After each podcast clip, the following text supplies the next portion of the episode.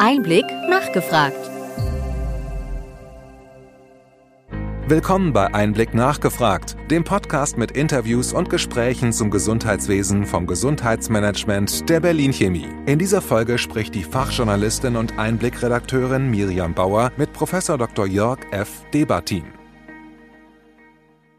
Der Radiologe Prof. Dr. Jörg F. Debatin war von 1993 bis 1999 am Universitätsspital Zürich tätig. Danach bis 2003 Direktor des Instituts für Diagnostische und Interventionelle Radiologie des Universitätsklinikums Essen und bis 2011 ärztlicher Direktor und Vorsitzender des Vorstandes des Universitätsklinikums Hamburg-Eppendorf. Von April 2019 bis Ende 2021 agierte er als Kopf des Health Innovation Hubs des Bundesgesundheitsministeriums.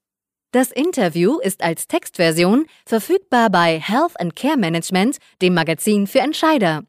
Wir danken HCM in Bad Wörishofen für die Kooperation.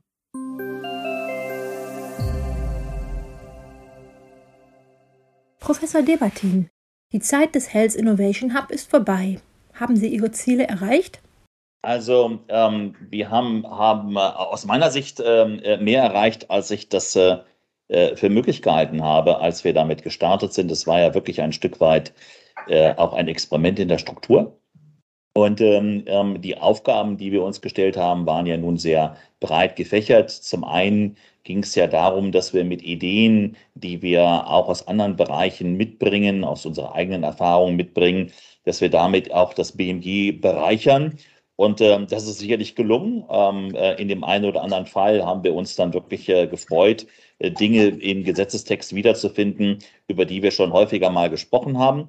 In anderen Fällen war es dann so, dass diese Freude vielleicht nicht ganz so groß war. Ab und zu waren wir auch freudig überrascht, dass eben Dinge drin standen, über die wir gar nicht so richtig nachgedacht hatten, die aber trotzdem sich als super gut erwiesen haben.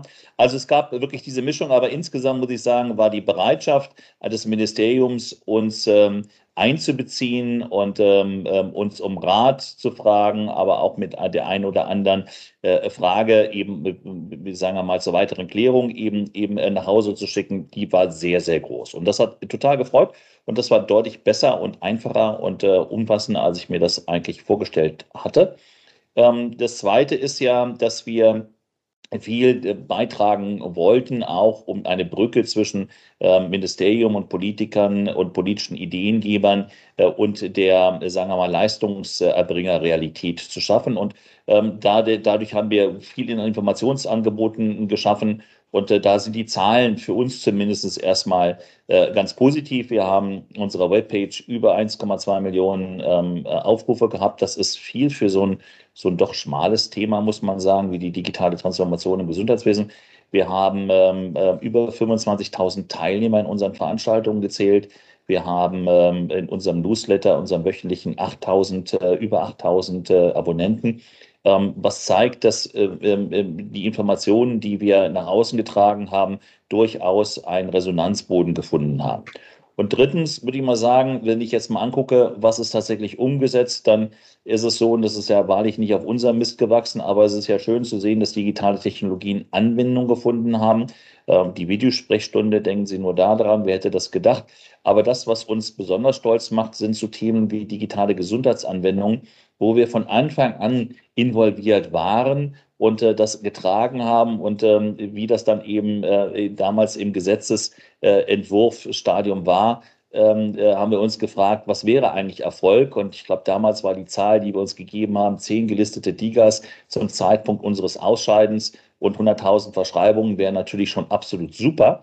Das haben wir bei weitem übertroffen. Also insofern sind auch die Dinge angekommen bei den Menschen. Also das liegt natürlich jetzt nicht, um Gottes Willen, nicht an uns, dass es über 20 gelistete DiGAs gibt, sondern das liegt an den DiGA-Herstellern, an den Innovatoren, das liegt an BfArM.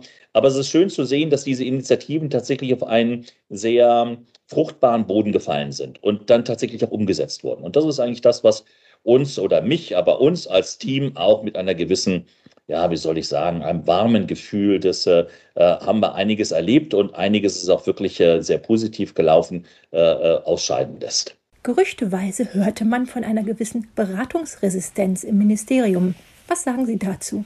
Ja, also schauen Sie, wie heißt es so schön, das Bessere ist der Feind des Guten.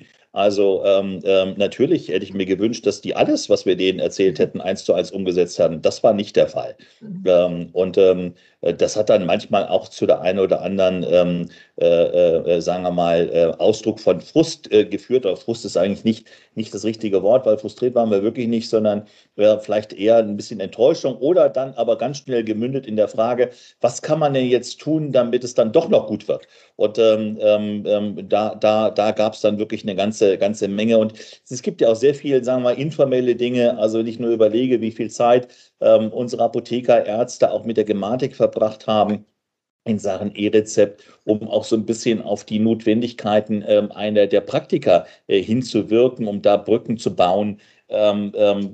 Ich glaube schon, dass das am Ende viel Positives gebracht hat, aber es liegt ja in der Natur unseres Thinktanks, dass, sagen wir mal, das Output jetzt auch nicht so ganz direkt messbar ist. Ja? Also ich kann sagen, wie viele Seiten haben wir geschrieben, wir haben 2 Bücher veröffentlicht, wir haben, was weiß ich, wie viele Broschüren, wie viele Artikel und Gott weiß was und die Veranstaltung, aber das ist ja alles immer nur sehr indirekt. Sagen wir mal, auch das, was wir jetzt an Feedback bekommen zum Zeitpunkt unserer Auflösung, ermutigt mich doch zu sagen, ja, offenbar haben es einige ganz gut gefunden und es hat auch einigen richtig geholfen.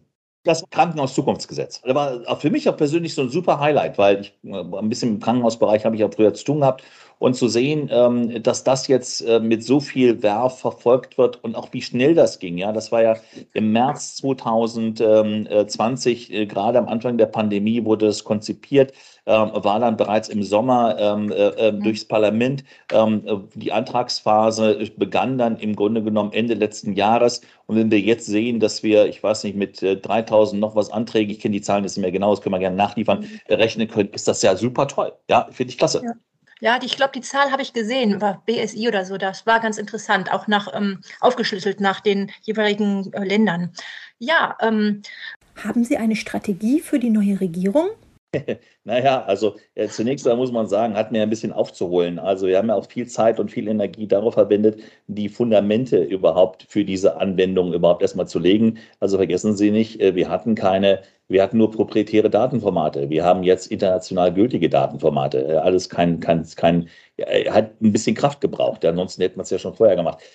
Auch die Ausdehnung der TI, auch kein Selbstläufer. Ja, zugegebenermaßen mit Technologie, die ein bisschen alt ist. Aber immerhin, ja, ist es jetzt angeschlossen. So, dass das alles keinen Spaß macht, weil damit kein Nutzen verbunden ist, ist ja auch irgendwie klar. Und jetzt kommen wir einfach zum Nutzen und da sehen wir schon, dass das Zusammenspiel zwischen Gesetzgeber auf der einen Seite, Leistungserbringer auf der anderen Seite und Industrie auf der dritten Seite, möglicherweise das Ganze noch garniert durch die Gematik, dass es da durchaus Verbesserungspotenziale gibt.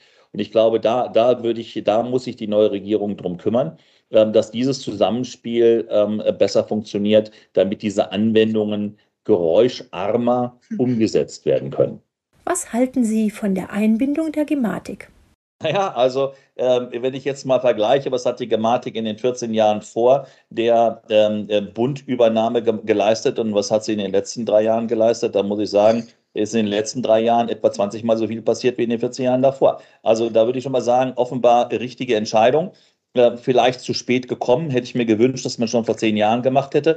Und auch das gehört so ein Stück weit zur Selbstkritik dazu. Die Gesellschafter, die vorher eben da sich paritätisch beteiligt haben, haben es geschafft, sich wirklich gegenseitig eben zu lähmen. So, und das ist jetzt kein Ruhmesblatt, weder für die Kassenseite noch für die Leistungserbringerseite. Und da muss man sagen, also im Vergleich dazu ist es besser gelaufen. Dann ist es eben so, wie schon mal einmal ausgeführt, das Bessere ist der Feind des Guten. Und deshalb bleiben wir da jetzt nicht stehen. Und es wäre ja auch ein Wunder, wenn ich von derart desaströs auf absolut 100% perfekt auf Knopfdruck innerhalb von 3 Jahren käme. Das überfordert jede einzelne Person, egal wie genial und sicherlich auch eine Organisation, wo man erstmal Kultur und vieles andere ändern muss. Ich glaube, die Gematik ist aber ein super Weg. Aber ist da noch, wie meine Mathematiklehrerin zu sagen pflegte, Room for Improvement? Ja. Was verbirgt sich hinter dem Praxis-Zukunftsgesetz? Ich glaube, da können wir gewissermaßen, wahrscheinlich andere parallel dazu, aber da haben wir sehr frühzeitig drüber nachgedacht, weil wir genau sehen, dass wir mit den PVS-Systemen, die in der Masse in der Anwendung sind, die kommen aus den Nullerjahren und vielleicht sogar noch davor von ihrer Architektur und sind eben nicht so gebaut, dass sie offene Schnittstellen unterstützen, dass sie modular aufgebaut sind, sondern sie sind im Grunde genommen eher monolithische Systeme. Das heißt, wenn ich als Arzt so ein Ding habe, dann kann ich jetzt nicht sagen, das E-Rezept-Modul, das nehme ich jetzt mal vom Wettbewerber, sondern ich bin gezwungen, das immer vom gleichen zu nehmen. Und das ist eine, sagen wir mal, Wettbewerbsbremse, die wirkliche Innovationslösung oder innovative Lösung eher ausgrenzt. Und deshalb glaube ich, dass wir einen konzertierten Ansatz verfolgen sollten und die neue Regierung es verfolgen sollte. Eine Analogie zum Krankenhaus-Zukunftsgesetz, ein Praxis-Zukunftsgesetz, wo wir die Schmerzen und die Kosten, die natürlich mit einer jeglichen Umstellung von alt auf neuem IT-System einhergehen, dass man die für die Ärzte ein Stück weit abmildert und abfedert. Anders wird es nicht gehen. Und das kann man nicht einfach nur so ausschwitzen. Ich denke, wir alle haben das schon irgendwie mal mitgemacht. Das ist sehr aufwendig, gerade wenn es eben um so ein ganzes Unternehmen gibt, wie es eben Praxen heute sind. Dann ist das nicht einfach, aber da brauchen wir Anreize, zum einen mal für die Hersteller mit klaren Vorgaben, was heißt eigentlich Modularität, was heißt offene Schnittstellen, und zum anderen, die müssen erfüllt werden. Und zum anderen brauchen wir da kluge Unterstützungsmaßnahmen für die Leistungserbringer, damit die diesen Umzug dann auch für sich umsetzen können.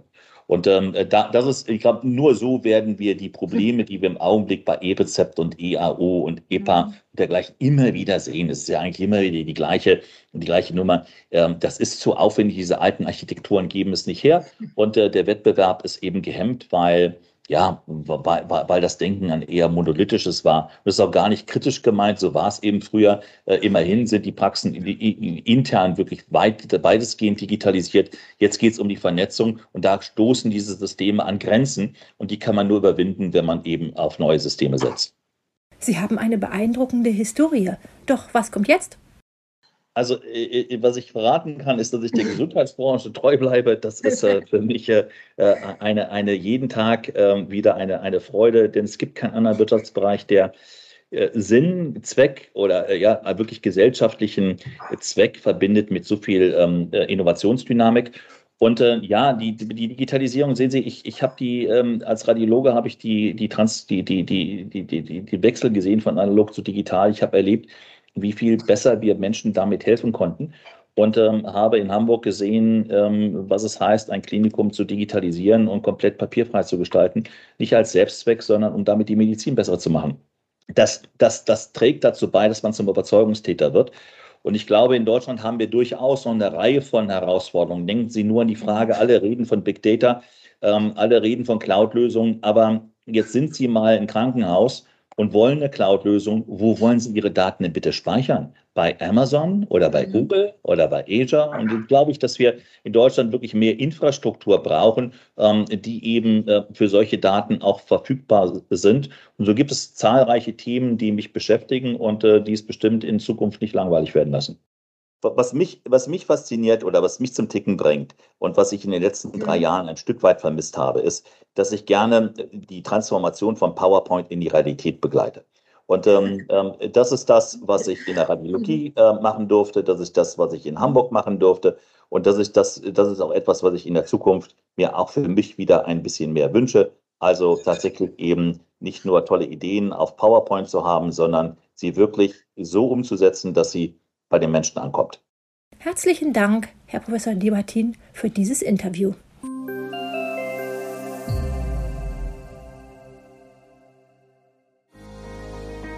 Wir hoffen, dass Ihnen diese Ausgabe von Einblick nachgefragt gefallen hat.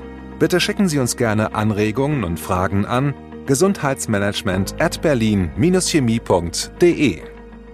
Wir empfehlen Ihnen für den schnellen Überblick der Trends im Gesundheitswesen unseren wöchentlichen Einblick-Podcast sowie unseren Einblick-Newsletter.